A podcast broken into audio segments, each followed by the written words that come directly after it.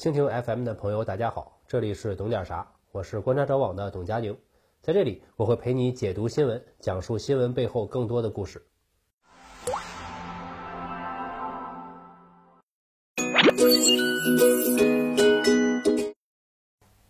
各位好，我是观察者网的董佳宁。上周新疆棉花的事情，大家可能看了不少。这里面有一个组织叫良好棉花发展协会，缩写是 BCI，也被大家熟知了。可最近有网友发现，他不仅喷过新疆棉花，还攻击过新疆的扶贫政策。这是怎么回事呢？这个机构里面有一个标准与保证主任，叫达米恩·桑菲利波。去年十二月接受了 BBC 的采访，这位主任张口就来说，他们确认了新疆贫困地区被强制劳动与扶贫项目有关。即使工人拿到了合理的薪水，他们也无法自由地选择职业了。BCI 底早被扒干净了，一个三无 NGO，没有产能，没有技术，不接触市场，靠贩卖行业标准为生，背后是美国国际开发署。BBC 知名线上摄影培训机构，阴间滤镜使用的很纯熟，但大家可能不知道，它的文字报道同样会加滤镜的。比如 BBC 的记者宣称，他们发现了新的证据。是一份内部文件，我特意去查了查，其实就是网上的三篇公开报道，《新疆经济报》两篇，《民生经济网》一篇，标题我打在屏幕上，大家可以去查一查。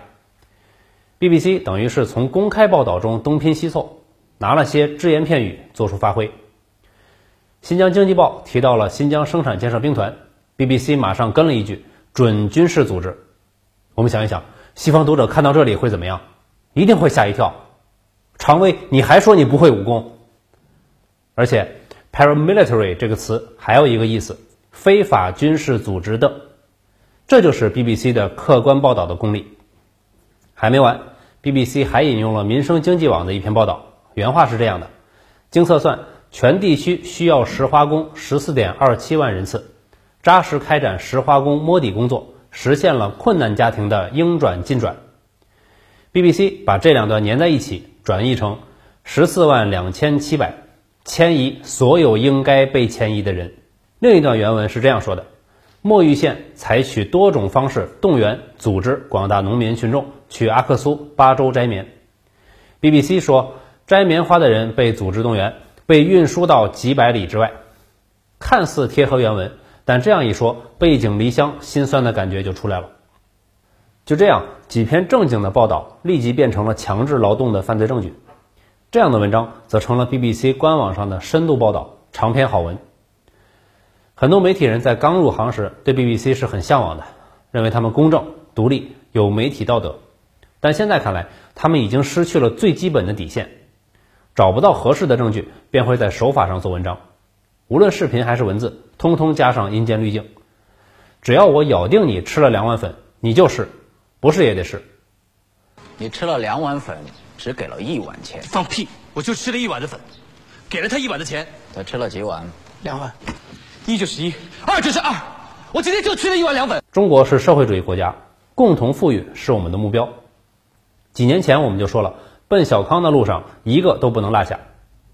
他们总是喜欢提社会主义，加各种修饰词，语气中还会带点不言而喻的笑意。但其实，BBC 是对社会主义一无所知。前一段时间，《山海情》评价很高，为什么呢？因为它很真实，高度还原了九十年代固原地区的情况，里面就有组织当地群众外出务工的情节，目的是改善群众的生活，让我们看见了宁夏人民是如何走出大山、走出贫困。建议他们认真看一下，组织外出务工之前，当地的贫困到了什么样的程度。那种情况下，除了走出去，人们还有别的选择吗？在过去的二十年里，尤其是过去的五年里，我们把脱贫攻坚当做国家的战略任务去完成，这是他们根本无法理解的。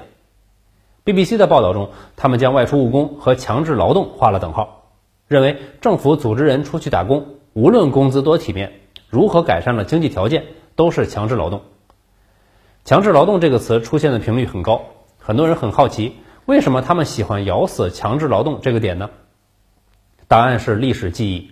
首先是美国，这个赛道唯一的神，其他反人类匪帮望尘莫及。南北战争前，南方种植园的棉花地里共有四百万黑奴，是货真价实的强制劳动。每一片棉花地里都有黑人的血和泪。有学者估计，总共有超过一千两百万的非洲人被运到了美洲，迁移了所有应该被迁移的非洲人。当然，这只是抵港数据，很多人因为恶劣的运输条件死在了路上。《纽约时报》、西方读者心中和 BBC 一样公正、独立的媒体，援引了一个叫托尼·阿基姆的学者给出了数据：几个世纪以来，一亿人到两亿人死在了从非洲到美洲的海上。美国开国老爷们对强制劳动与奴隶制也有自己的理解。托马斯·杰弗逊，《独立宣言》的起草者之一，《独立宣言》宣称人生而享有自由的权利。他一直坚决谴责奴隶贸易。他认识到，如果人口买卖继续下去，自然权利就成为了一种谎言，和欧洲腐败的君主制一样令人恶心。而他到死都没有放弃蓄奴，甚至包括为他生下孩子的奴隶。他死后，财产账本上有这样一条记录：萨利，一个价值五十美元的老妇女。乔治华盛顿，美国国父，生前也留下了无数反对奴隶制的言论，死后的遗嘱里还特别做了规定：所有自己的奴隶，在他妻子死后立即恢复自由身。那这么一个旗帜鲜明的反蓄奴者，有多少黑奴呢？其实也不算太多，三百一十七名，就在他的佛农山庄里。这里我要为他辩护一句：虽然他奴役了三百多人，但他是一个好人，起码是一个好主人。他曾经给好友写信，说自己的庄园濒临破产，只能靠卖地维持生计。为什么呢？因为自己一半的奴隶啊不能耕种，而自己的道德又反对人口买卖，不能将他们卖出去。美国国父险些破产，背后的原因令人暖心。其次是英国，就在一个多世纪之前，维多利亚时代。还将穷人当做社会的负担、社会的渣子，想尽一切办法进行人道毁灭，这就是臭名昭著的济贫院制度。一八三四年，英国议会通过了新的济贫法，这部法律受到了马尔萨斯人口论的影响，就是那个很知名的段子：广大发展中国家解决人口问题，马尔萨斯、马克思、马克沁总得选一个。英国当时的选择是马尔萨斯。这部法律取消了一切形式的户外救济，任何组织和个人不能在街头做慈善，所有贫困者都必须进入济贫院，迁移了所有应该迁移的人。这些济贫院主要功效不是帮助穷人，而是惩戒穷人，甚至消灭这部分过剩人口。住进这里的穷人不仅会被剥夺选举权，而且要面临恶劣的居住环境和管理制度。基础的措施是隔离，家庭被拆散。